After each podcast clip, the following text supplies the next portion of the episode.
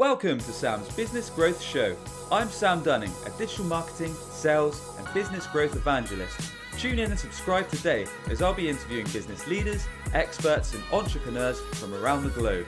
You'll be learning their story, how digital marketing has helped them along the way, and exclusive tips and insights to help you skyrocket your own business. Hi, everyone, and welcome to the second ever LinkedIn Live, doing a Sam's Business Growth Show. And delighted to be joined by Shabri Lakhani today. Um, she's the founder and CEO over at Saleswork. Shabri, how are you doing? I'm doing well, thank you, Sam. Thanks for having me. Great to be here. No, I appreciate it and excited to chat through all things sales, business growth, um, and learn some of the both digital marketing and some of the offline strategies that you've utilized to grow your own company. Um, I'll just do a very quick intro on your yourself. Um, so understand you've got 10 years of experience within inside sales and sales development, um, where you spent seven years at one of the largest fintechs in Europe, uh, Finastra, uh, where you've grown a team from two to 50 people, whilst creating revenue generating inside sales team closing around 3 million annually. Um, in 2018, Shabri started SalesWorks, which is a global training consulting firm working with B2B software companies from seed to scaling, focused on sales team development.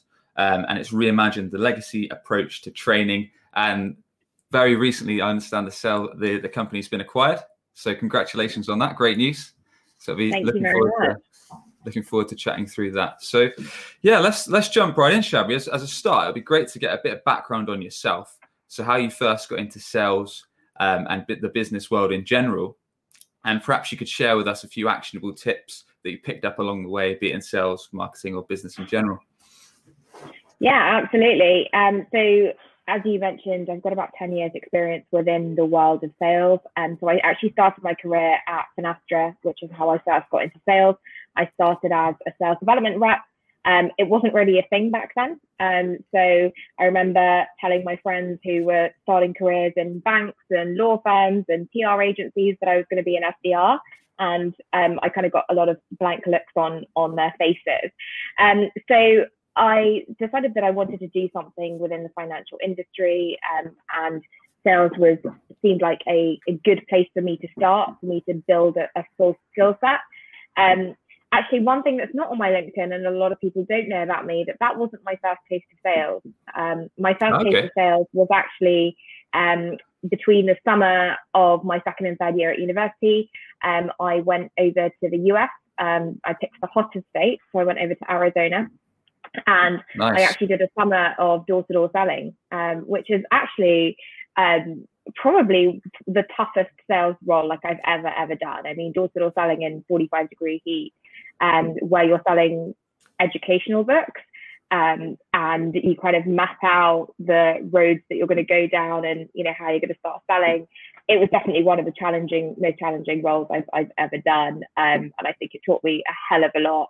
Um, my sdr role at finastra was very different to that. So uh, the kind of chalk and cheese uh, yeah yeah. financial software but, but yeah that's a, that's a fun fact about me Awesome, and I bet door to door selling, like you say, let alone in the UK, it's going to be hard enough.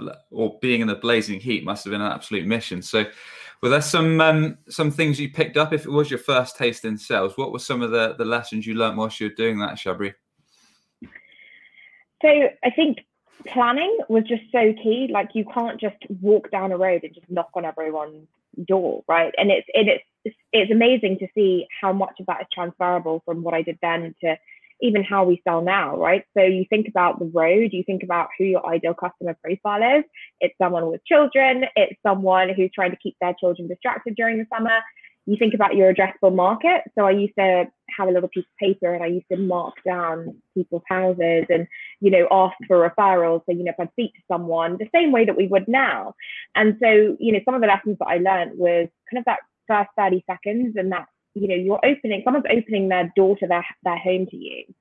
Um, and that first 10 seconds 20 seconds 30 seconds is so important of how you present yourself um, how you communicate and how you actually build relationships. And you know those are all transferable things that you know i took with me as i went into kind of the world of b2b sales as well. Um, but also the other thing that i learned which is you know pivotal to sales and what we do now is how you ask questions, right? Um, and it was it was so funny because I remember when we were doing our training, you know, they said you can't just knock on the door and say, "Do you have kids?" Like, how creepy does that sound, right? It's like, That's a good point. yeah. So how you ask questions, you know, open-ended questions, um, and how you kind of go through discovery and how you genuinely um, are trying to find out useful information about people. That's again another lesson that I learned. That you know is um, and, and don't push right? Like i think door-to-door selling is so hard um, and i haven't done it since. Um, but you know door-to-door selling is, is really difficult. So just kind of understanding how you deal with resilience and how you deal i had doors slammed in my face right? How do you deal with that? Um, and it's the same as having you know the phone put down on you and, and everything like that. So dealing with the resilience i think was, was something i learned um, a huge amount about that summer. I think I learned tons about myself too, but um, uh, it was know it was challenging. Those are some some awesome points. So we started with working out your ideal customer. So like you say, what what was it you were selling exactly? Did you say educational books there, Shabri? Yeah, so we did books all the way from um, sort of preschool all the way up to um, like the SAT, which in the UK is A level um, stage. So kind of anything aimed from a two year old to a 17 year old. Uh, we had everything. Got it. Okay. So in your case, you had to map out exactly where I guess the families lived in the area. So the, yeah. the target market that was relevant to, to the product you're offering. Um, and then you mentioned work the first 30 seconds are, are, crucial. So can we dive into that a bit deeper as, as in what exactly you mean? Yeah, absolutely. So I think um, you know, and there's a ton of research that shows you know people make judgments of you in you know milliseconds, right? But you've really got about six seconds to make a first impression. And so you know, it was 45 degrees heat, so you know you're kind of in t-shirt and shorts, and you've got a big backpack with a couple of samples books in, in front of you, right? And um, you know, I think also I was British as well, so they knew I wasn't local, so kind of coming in with this British accent. Um, so you know, if I got a referral, it was a lot easier because I could say, you know, hey, I was just speaking to Sam at number 36 and he mentioned that sure. he was working with Army coming in to, you know, see how you guys are doing um, and how you're keeping your kids entertained in the summer. It was really difficult to do that cold and, you know, really difficult when someone starts yelling at you saying, you know, like, how dare you knock at my door? Um, you know, what are you doing here? And I think it's just kind of, again, you know, that overcoming those objections how do you deal with that and not being in a pushy way? It's difficult. It's diff- it's a lot different, I think, when you're calling someone and they say I'm not interested. When you're looking at the whites of someone's eyes at their front door and they're saying I'm not interested, go away. Um, I think it's just important to maintain that composure and, and sort of progress that conversation with with confidence as well. Yeah, and that makes sense. And then another awesome point that you raised was it's about how you ask questions. So a lot of people that are tuning in, whether they're watching live or whether they're listening in or watching the video, um, might not understand the importance of asking great questions, and that is a really solid way to build confidence with your prospective customers and your buyers.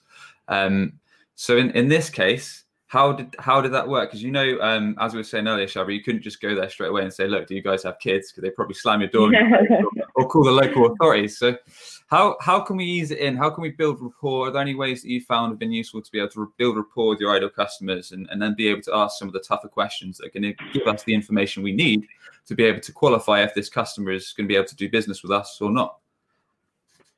Yeah, absolutely. I think it's something that I think had I done that, had I done that role today, I think I'd approach it a little bit differently because I think we're in a world now where everything's at our fingertips. You know, Amazon's um, sort of people don't really like buy door to door anymore, right? So I think the competition's higher. I think the need to stand out is a lot more. I think personalization is key. Um, so I think building rapport, you kind of going into um, to someone's house. I think you know the same way that people make judgments about us. I think we can make judgments about people and how they're going to react. So if if someone opens the door and they've got a big smile on their face and you know, often, uh, you know, there were times which it was easy. Someone would open the door and they'd have a, you know, five-year-old child wrapped around their leg, and so you can kind of use that to to start the conversation, or a dog in the background, or you could hear children, um, or you could make conversation about something you saw in their front garden, or something like that. Um, often when there was nothing, um, uh, you know, the way that I'd be able to go in is just say, you know, um, hey, good morning. Um, I was actually just talking to Sam next door, um, and I thought I'd come and, um, you know, pay you a visit and, and, introduce myself as well. I think when it comes to questioning, um, in sales, you know, we do a lot of training of sales teams, and one of the things that we spend a lot of time training on is wide net questions and asking okay. those wide net questions to elicit longer responses. So if I say to you, um, you know, hey Sam, are you having a good day? You've got two answers. You've got yes or no, right? But if I say, hey Sam, you know, how's Tuesday started? It's just a, it's the same question, but just asking it in a different way, you're much more likely to give me a longer response. Um, and another reason why that question is quite good is because it is likely for you to share what's going on in your day.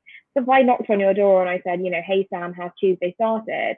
You know, you might say, you know, it's um it's been a nightmare. I've had the kids, you know, the kids running around.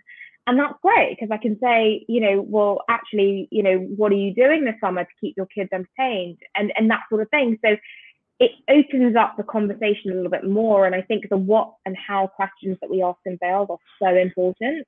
Um, salespeople often think why questions are good, and actually, we tend to advise people keeping away from why questions because they can sound a little bit um, accusatory and people can get a bit defensive.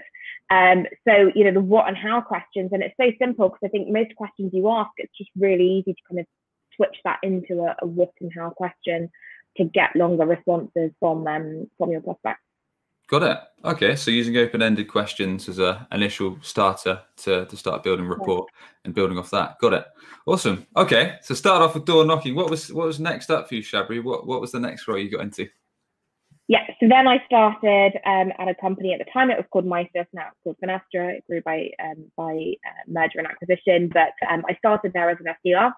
So I did uh, just under 18 months there as an SDR, um, calling banks and financial institutions, um, selling enterprise financial technology. Um, and that was it was a great role. Like it taught me a lot about sales. I got familiar with just communication um, prospecting, the sales process. Um, so that that was a, a, really good role I felt for me to to start with and sort of build um, build my confidence within the industry the product and, and sales really. Um, after that, I then they wanted to grow the team, um, and so I took on my first manager role um, at the age of 22. Um, so I um, I got promoted to be team lead for Europe and Americas. So that was initially the, the, the focus regions that we wanted to grow out. Um, so then after that, um, they saw some success in those regions and they wanted to move to some of the more emerging markets, so Middle East, Africa, and Asia Pacific. Um, and so I moved to Dubai for three years um, and I um, spent three years out in the region focusing on Middle East, Africa, and Asia. Um, I then came back from Dubai and spent another two years in London. Um, and I then um, sort of rebuilt and grew the team again for inside sales and, and, sales development. And then in 2018, I left. So that was kind of a snapshot of, of my career at, at. Yeah, got it. So at Finastra, you you grew quite a big team, didn't you? So it started around two, if I remember right, and then you grew that up to 50. So, and it was pretty short space of time, really, around seven years or so. And like you say, you were selling to all, all different countries. So, how were you able to make that happen, Shabri? What what was the what were some of the secrets that enabled you to grow so fast? Yeah, good question. So you know, I think at the start, what we realized was um, there was no process and there was no structure. So a lot of the initial things that I did was just building out, you know, some of the basic things around alignment between marketing and, sales development, between sales and sales development. Um, but in order for, for the team to grow and team to scale, like that process had to be repeatable. One of the things that took a huge amount of time was hiring. Um, and hiring at when you're hiring graduates with little to no experience and you're hiring on raw talent, it's really difficult. We spent a ton of time hiring and, and training. And so one of the things that I had to change to allow me to, to grow that team so rapidly was um, just to actually start hiring in cohorts, hire once or twice a year. So moving okay. away from hiring two people a month, three people the next month, three people the next month, we just hired in bulk. So it meant that there was two points of the year which were just crazy busy, but hiring 15 people at a time or 20 people at a time, onboarding them all together um, massively increased the efficiency and productivity of that process. So instead of onboarding being this whole monstrous eight week program. It was a two week intensive bootcamp style training. Um, so on the hiring and onboarding side, that's where we saw a lot of a lot of quick wins really. Got it. Okay, so hiring in bulk, and this is always a tricky one that I like to ask business owners that come on Shabri. Um, are there any tips or insights you've got? So for anyone tuning in that is perhaps thinking of building up their sales staff or their staff in general, um, I've always found hiring sales guys or girls to be very difficult because um, they quite often talk the talk or walk the walk on the interview. Yeah. They say, "Yeah, last last month I closed I don't know 20, 30 grand, I was I was three times over quota." and um, yeah, did did this, did that. But then it comes to the crunch. They've been working you for a few months, and uh, they're nowhere near what they said they were going to hit. They're not making the dials, or they're not sending the emails, or not putting in the activity, and they're just not getting the sales revenue. So, have you got any um, any ideas that you could share that have worked for you in terms of how you can kind of differentiate the blaggers from the uh, achievers? Yeah, I love that. That's such a good question. Um, I actually recently wrote a blog on this, and one of the things that I like to do in hiring, and I think I've seen a number of companies move toward doing this, is actually including a written assessment and a written assignment as part of the interview process. Um, and I think that that shows drive. It shows someone's ability to like actually want and desire to want the job. Um, I love that you call them blaggers because we all see these in sales, right? Where they're like, you know, I'm great at this, I'm great at that. And so having a written assignment, I think I think achieves a couple of things. I think firstly it shows someone's passion for the role. I think we often forget that when we're interviewing people, they're also interviewing us. Like it's such a competitive market right now. They're probably interviewing at three, four, five different companies. So getting someone to invest you know 30 to 45 minutes to do a written assignment and actually sit down and have a think about something i think does start to eliminate the blaggers from the you know from the high performers and um, what that typically looks like and, and how i've used it in the past is to ask someone to um, go on the website think about a persona that they would target um, okay. and actually draft an email to a persona and what I'm looking for there is not necessarily the right or perfect answer, but I'm looking at how someone approaches that. Um, I'm looking at written communication. I think written communication, personally, I find it's quite difficult to coach people. I think there are a ton of things that you can train and coach people on. I think written communication is one of the ones that I think is harder. I think it's innate and, and how people kind of develop that. Um, but I also think it shows creativity and, and how people think, right? Um, is that someone that you want to put in front of a client? Is that someone that you want to like let manage your um, you know key accounts? Think about like how they're going to approach that and manage expectations on time and say, look, this is going to take you about 30 to 45 minutes. Some people won't do it, right? But that's going to save you time and it just eliminates them out from the process. And if they don't do it, that's fine. Um, and so I think, you know, the point that you raised is something I've experienced before is just the talkers. But actually, when it comes to doing, they don't do anything. So this for me has been quite a key um, point in the interview process. Um, and if there's any business owners out there, like I completely understand how important it is to get your new hires right when it's your own business. You know, risk is a lot um, is a lot higher, and you don't necessarily have an appetite of, of risk. So um, I'd encourage companies to, you know, try that out and, um, you know, think about it. There was one I read last week that someone said, um, you know, they asked people to come in and present something on a topic okay. that, that that they know more about than people who are interviewing, um, which is really great, right? Because you kind of, kind of makes you think of like, if I was, what do I know more about them, Sam, and how do I go and present that, right? Um, so there are a ton of different exercises and assessments that you can do, but I think, you know, I'd encourage um, uh, people to start to think about how they embed that in their process. That's a really interesting point and something I've not heard before. So the written assessment I love because, um, like you say, it's going to going to help you understand how creative they are, how professional they're going to be with clients. Um, I'd also add that, in my opinion, anyway, and I've had a few debates with people on this over LinkedIn, that salespeople should be um, creating their own content. So be that yeah. blogs, be that videos, be that podcasts, be that LinkedIn posts um, we shouldn't rely purely on marketing to, to give us leads. We should be actively generating our own leads. Um, so I, I, don't care if it's cold calling, email, but with digital the way it is now, it's so easy to start creating your own copy content, doing LinkedIn posts, doing videos, doing podcasts, whatever it may be, to get the engagement, build the trust, and start inbound opportunities coming your way. So I guess it helps a bit in terms of showing how how good they're going to be at that, how well they're going to be able to craft emails um, in terms of the way they actually put words together, how they can reach out to people. So yeah, I, I love that. It's really interesting and a unique um, spin that I've not heard on. Okay, cool. Um, one other thing on that that role, Shabri. So it sounds like you're working with clients all over the shop, so many different countries.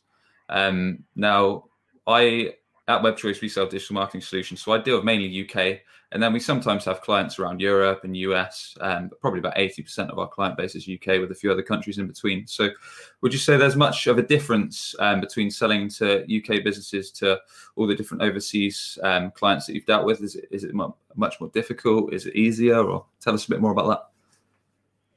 Yeah, so I think that the big differences I've personally seen are UK and some of the Middle Eastern countries that I spent quite a lot of time dealing with. Um, so I think the way they approach sales there, I think the way they approach marketing there, very different. So um, you know, they less engage less with things like webinars, um, and it's more about that kind of face-to-face relationship.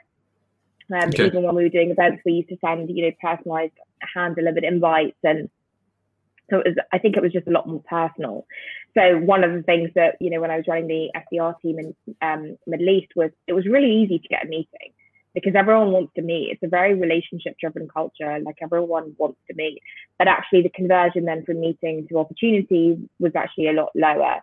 Um, right. Whereas I find in the UK, you know, it's harder to get a meeting, but the conversion is a lot higher because I think people are protective of their time and they, you know, it's a genuine need or, or interest when they accept that. I think, you know, there's a similar difference, I think, in the way we approach sales with the US as well. Um, and I know there's been during lockdown a ton of UK versus US kind of debates and things like that. Um, sure. But I, I, I, think that has, you know, that's definitely something that I've observed, which is, um, it's just a bit different in the way that we sell. Um, you know, there's small nuances, like I think the US still use voicemail a bit more than we do in the UK. I you know, and it's just small things like that. I think the video started in the US a lot earlier than we started. So I think it's just they're a little bit more advanced in some of those ways than, than we perhaps are in, as, as, as it relates to sales. Great. Okay. Well, um, yeah, I'd like to move on now to the business, your business SalesWorks. Um, so it'd be interesting to know a bit more about why you started that and uh, when the moment was you decided to go out on your own. Yeah, so um, it's been just over two years now since I started SalesWorks. Um, when I left Finastra, I realized what I really enjoyed doing was building and um, optimizing sales development and inside sales teams. Um, I did it for four of the regions. I realized that's what I really enjoyed doing. So um, I decided that I would go and speak to a couple of companies. I started interviewing and I realized that there was a huge need for companies to build this. I think what I was seeing was companies were investing a lot more in digital marketing. So a lot more marketing qualified leads were being generated. And with that, specialization of roles was being created as well. So, you know, companies who historically had salespeople who would do from lead to close were looking at building teams that would focus from lead to opportunity and allowing their account executives and account managers to focus on um, closing and relationships. But what I saw was a lot of people putting up their hand asking for help and didn't really know how to do it. Um, and so that's when I decided to um, start SalesWorks. So for the first nine months or so, we were purely consulting. and we worked with companies both in the UK and US on helping them either grow their team or helping them build a team for the first time. So everything from hiring to onboarding to process. Um, at SalesWorks, we use um, the 4S framework. So that's skills, structure, strategy, and systems. And okay. those are the four areas that we believe need to be aligned for a high performing sales team. Um, so where I'd say now about a, over a year ago, one of our clients asked us to build out training programs for their for their teams, and um, that's something that I did at Finastra, but I'm not a sales trainer, and um, and so I did it. And what I realized was it was just a completely different approach to sales training that I had had in the past. And personally, I've had a bad experience with sales training with my teams in the past. Um, I think it's one of those things that has a bit of a bad reputation because I think there are more people that do it badly than do it well. Um, you know, whether it was e-learning or whether it was, you know, classroom style learning, I've probably spent, you know, hundreds of thousands of dollars in training my teams in the past and not really seen a great ROI. Um, so what I realized with the challenges with training was um, implementation. People just came back and didn't do anything differently, very fragmented, um, and it was a one-off event, right? So um, okay. you know, if you want to go, if you want to lose weight, you don't just go to the gym once right? And it's the same. It's the same with sales. I wish you, you could do that, but unfortunately not. Yeah. Don't we all, Sam? Um, and so, you know, uh, so what I realized was things have to be repeatable, and they have to there has to be an accountability. So. Um, we built the SalesWorks Academy, um, and all of our trainers are um, are practitioners. So they're all have recently been salespeople or sales leaders because that was another thing that I found with sales training was someone was a sales rep 20 years ago, right? And things as we look at digital selling and things like that, things have just dramatically changed. Um, and so, you know, I'd say over the last 14, 15 months or so, um, the business has shifted its focus significantly to the training side of things. Um, and so we run, we build and run sales training programs for companies um, that are interactive and practical and um, that are they're repeatable as well. So it's it's training paired with one-to-one coaching. Um, so it's a three month program of training and coaching. Um, and that's and that's been something that we've seen um, work really, really well. And especially during this pandemic, um, you know, we've shifted to remote. Um, and then in May, we recently got acquired by um, a Boston-based investment holding company. and that's really, you know, two sort of main gains from that. One is you know, we've added the number of practitioners um, and expanded the services we're able to offer to our customers. So previously, our training was um, for SDRs and inside sales, and now we've expanded training to customer success, account executive, and account managers. Um, so really, you know, we can work with an entire commercial um, organization and train them so they've got one standard way of doing things. Um, so it's exciting for our customers, um, and also it expands our geographical reach as well. Um, so expanding into North America, especially for companies who've got a sales team in North America and the UK, to be able to work with um, with companies um, across that geographical reach has been has been great as well. Awesome. So we've covered some some great stuff there, and I loved um, the fact that you said that sales training is not a one-off thing. So just like if you're going to the gym, working out, you can't just go once every month. Hope you're going to get six pack. Hope you're going to get super lean or super muscular, whatever your goals are. You got to go consistently. Um, so it's interesting you should say that, and also the point you raised that the sales trainers that you you use you employ are actually practitioners. So I'm sure we've uh, we've all had a sales trainer or heard about a sales trainer that came in, told us about this massive deal they closed about ten years ago, and uh, they haven't picked up the phone or sent an email or done any cold outreach since. So um, yeah, that's great. So in terms of um, that training side of things, um, I'm sure we've all had the story of sales reps being employed, kind of given their half a day or one day's training, then just told to get on with it. Um, are there any any tips in terms of what companies should not be doing in terms of when it comes to sales training? So massive no-nos, and then any maybe two or three points on what they definitely should be doing to kind of keep their staff motivated because sales is a tough gig, right? And, and business yeah. in general, it's it's hard to keep your motivation, and especially when you've had a few bad days or bad weeks, it's uh, it's sometimes tricky to to get that positive mindset going.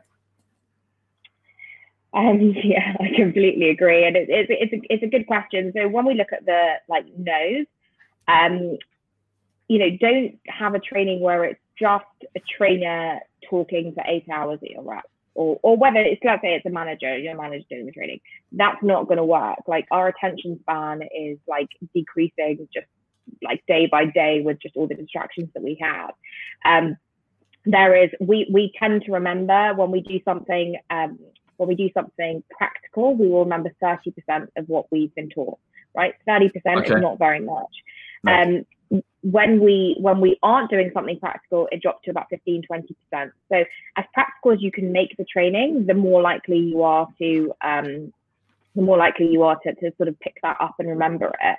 Um, sure.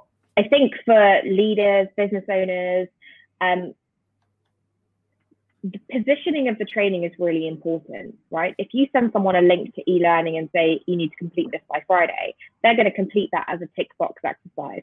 And you smile, but the number of times I've seen and heard that, right? And that's why, you know, nothing will change. They'll say like, oh, my manager's asking me to do this by Friday. I've got to get this done. They won't really understand the importance and the why. Um, so having like a, just making that purpose and really, really clear when you're doing the training, I think is really important. Setting expectations and build some accountability. But I think leaders and business owners are accountable as well. And I think the role that they can play is how do they reinforce that? So is it call coaching? Is it deal coaching? Is it just general coaching, right? You can't just like like say to your teams, okay, we'll go and do the training and then I expect you to hit your quota. Like they business owners, leaders all have to play a role in that as well. So I think being hands-on, being, you know, looking at where the accountability lies, I think it's on both people, making training as interactive as possible. Um, and try and um, you know now now we're remote we don't we don't do full one day trainings anymore. We break them up and we do sprints. So we do two hour sessions and a kind of high intensity sessions because we know people aren't going to sit in front of a laptop in the same way they would have done in person for eight hours and take everything in um, so, you know, there's, I think there's just some things that people can do around making sure that um, that training is consumable um, and it's productive as well. Yeah, love that, and I love the point you made about the kind of hands-on, the coaching side of things. Because, like you say, a lot of training is just read the material or go on the online online course, tick a few boxes, read a few things, and you're done. Um, whereas yeah. if you've actually got someone with you that's been in the trenches, done done the work you're doing, so whatever, whether your sales development, or your business development, or your account manager, whatever role you're playing, they've actually done it, and then they're with you, coaching, whether it's your calls, your emails, going through, giving you tips, giving you insights, and helping you, literally holding your hand to, to take you to the next step. That's that sounds so much more powerful. So that really makes sense. All right, Shabri, what I'm keen to get into is um, so you started the company in 2018 and it's it's been acquired now. We're in 2020, so that's super fast. That's some serious growth. So I'd love to learn how you've scaled it so quickly and I'm sure the audience, everyone tuning in, would love to know some of the channels that you've employed, be them offline um, or be them digital marketing, that have helped you see that growth so quickly. Yeah, so I think what um, I think what really helped fuel the company in the first year was all about um, sort of building my network, understanding the industry a bit more, working on you know getting some um, good referenceable clients under, you know, and sort of building that value really, really quickly. And um, in the second year, when we realized that the value that clients wanted to see was actually in training. Um, so I think pivoting toward that quite quickly um, made quite a big difference. I think you know building our partner ecosystem has been um, has been really valuable within the first sort of that happened actually at the start of the second year. So, you know, partnering with um, complementary companies, so SalesLoft being one of them, you know, which is, um, you know, has been great and sort of a huge name in the sales engagement space. Um, you know, we've got talent partners, got other tool and tech stack providers. Um, and so that was, um, I think, nailing down the kind of area and industry and networks we wanted to be visible in. So um, last year we also made the decision to be a sponsor for Sales Confidence, which is um, you know okay. one of the um, one of the largest um, networking and, and events for B2B SaaS sales professionals. And so knowing that that was an industry and network that we wanted to be associated with, you know, we made the decision that you know, whilst it was probably something that I hadn't expected to do that early on, we realized that that was, you know, a, a huge win for us. So I think we we took some risks, and I think placing bets on um, networks and industry events and things like that, I think has been really important. Um, you know, I think we we were seeing a ton of success at events and things like that.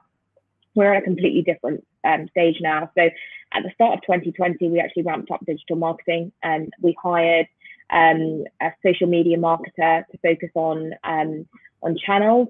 Um, when I started SalesWorks, I knew that I wanted to create a ton of content, so blogs, articles, and things like that. What I realized at the start of this year was it was all associated to me. So I wanted to focus on building up the brand awareness of um, of SalesWorks. So um, LinkedIn, Instagram, and Twitter. Um, so having someone focus on that day in, day out, you know, was, was really important just to kind of build brand awareness. I always struggle to measure the ROI from brand because I think it's quite difficult to, to do that. Um, but you know, I think that that's something that was important. We're going through a website rebrand right now and refresh because I think now the environment we're in, people are spending more and more time on the digital assets that you provide. Um, and so that's been really key, for us to focus um, and, you know, something that um, has been a high priority for us during this time. Excellent. Great to hear that you're, you're ramping up digital marketing. Um, so year one, Shabri, you said it was it was mainly about acquiring and getting on board great clients. How did that happen? Did you already have clients from previous roles that you had relationships with that you were able to bring on, or were you hitting it cold? Were you hitting cold um, calls, emails, referrals, that kind of stuff, or was it digital? Or talk us through a bit more about how you were able, actually able to bring these on clients on board. So everything that we did in the first year, we were fortunate that everything was through referrals. So it was either people I had worked with in the past, um, or it was through you know connections and referrals and things like that. Um, then when we started going to a lot more events and investing in events and sponsorship and speaking at events, um, you know, in the first year I spoke at five events um, globally, which was something that I decided to invest in more time in, just sort of building up brand and um, sort of you know, building up that thought leadership aspect as well. Actually, interestingly, we only just started outbound sales in sales SalesWorks two months ago. So oh, right, up okay. until now, everything has been sort of inbound um, referrals and, and through um, through things like that. So we've just started that. We've relied quite heavily on digital marketing, um, and I think that you know we've just started paid um, paid search and, and things like that. So we're kind of I think we're in a different space now than we were six months ago. And so now, right now, it's just kind of A/B testing what works, what doesn't work, um, and then we'll be able to double down on on some of those some of those strategies.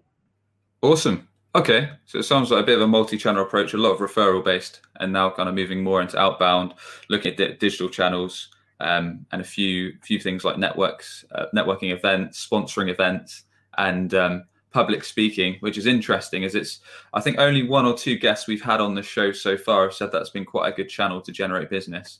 Is that something you had quite a bit of success with, um, Shabri? I think it's been successful for building connections and building, you know, sort of your brand awareness and building your credibility in that space. Sure. I think one of the things that I realized when I when I left Finastra, I realized that I hadn't done a lot of industry related stuff. I had every event I went to was one of Finastra's events, for example. So I hadn't done a lot of industry related stuff. So I realized that I needed to build credibility with a different network and um, sort of position myself as somebody who is an expert in this field in a, in a sort of different sphere. Um, and so it has built, um, it's actually built yeah, it's built relationships and it's built um, credibility. Um, I don't know if I can say um, a lot of them built, you know, sort of directly lead generation, um, or if they have, it's not been immediate. It's been, you know, I'm, you know, I'm talking to someone now who said I saw you speak at an event last year, so it's not been immediate, but I, but I think that's okay. Makes sense, and that's that's quite often the case with with things in digital as well. So like LinkedIn, over time you're building your credibility with content, and you might not have ever spoken to someone and they might have been following you for a year, six months, whatever. And then they reach out to you, say, Look, I've been seeing your posts on X, on Y, and Z. I can see that you know what you're talking about. Then they reach out to you, yeah. an inbound lead.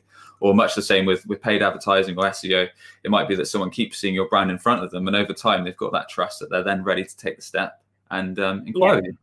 Cool. Okay, we've covered some great ground, Shabri. Um, now, for anyone that's listening and tuning in that's thinking of taking the jump and starting off on their own and building their own business. Have you got any tips or insights that might make their first few weeks or months a little bit easier um, in terms of um, yeah any any golden nuggets of advice really for anyone that wants to take the jump? Okay, golden nuggets or advice. Um, I think my first golden nugget would be like take a risk right? A lot of people that I speak to say, you know, I'm thinking about going off on my own. I don't know if I can do it. I don't know if I should do it ask yourself what's the worst that could happen, right? Even if you do it for three months and, and it doesn't work and you end up doing a bit of consulting and you go back to something else, like that's not a bad outcome. Um, you know, I, I, I say no one wakes up saying I want to be an entrepreneur. People wake up wanting to fix a problem. So ask yourself what problem is it that you're trying to fix? Because if you're not trying to fix a problem, then ask yourself, you know, who's who's your ideal customer profile going to be? What are you what are you trying to do? so kind of get that why out first would be my first tip. Um, my second tip would be surround yourself with good people, right? Whether that's partners or um, or sort of you know, uh, former colleagues or whoever that might be, because it can be quite lonely at the start. You know, I went from a 10,000 person company to just me. Um, and I think that was the biggest adjustment, not having a manager or not having, you know, peers or colleagues to kind of bounce ideas off. So surround yourself with, with good people. Um, and, you know, I think also it, it is difficult, but that doesn't mean that it's, it's not going to work. So um, I think just sort of keeping that, um, keeping that sort of morale high because it is all on you. And, you know, I didn't take a holiday for the first 11 months, right? It is all on you because if you don't do something, then it's not going to get done. But I think take that risk.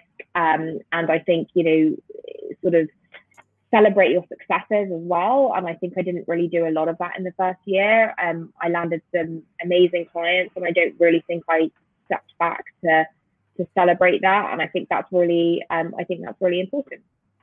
Awesome.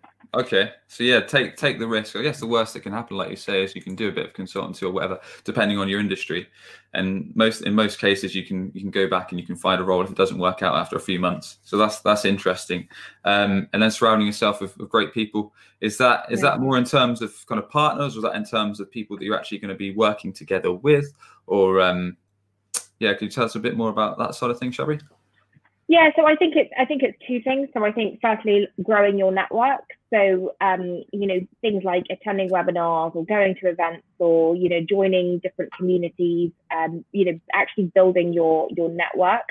Um, so you know and, and I sort of made a thing that anytime I meet someone I try and grab a coffee with them and just you know just try and spot what's out there and who's out there and things like that.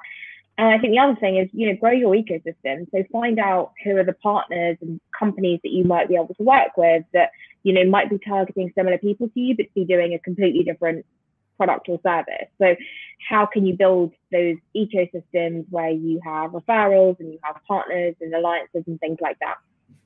Got it.